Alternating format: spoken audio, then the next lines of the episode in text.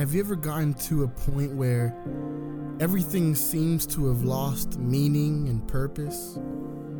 Like, wasn't it just a few days ago, or maybe weeks, that you were so sure about things, about yourself, even? And now suddenly there's like this pause. Who am I? Why am I here? And what's even the point? We live in such a temporary culture where things are always shifting and changing.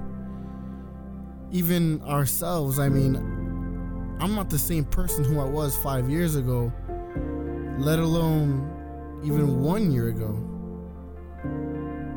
But through time, we go through it. I mean, I know it happens to me. Where I begin to ask myself, what's even the point? I begin to wonder and feel, am I lost? In all of the mess that's going around me. But life continues, so what are we to do? How are we supposed to progress and pursue the things that we love, remain happy, and find joy in our everyday lives with this constant burning question of who am I?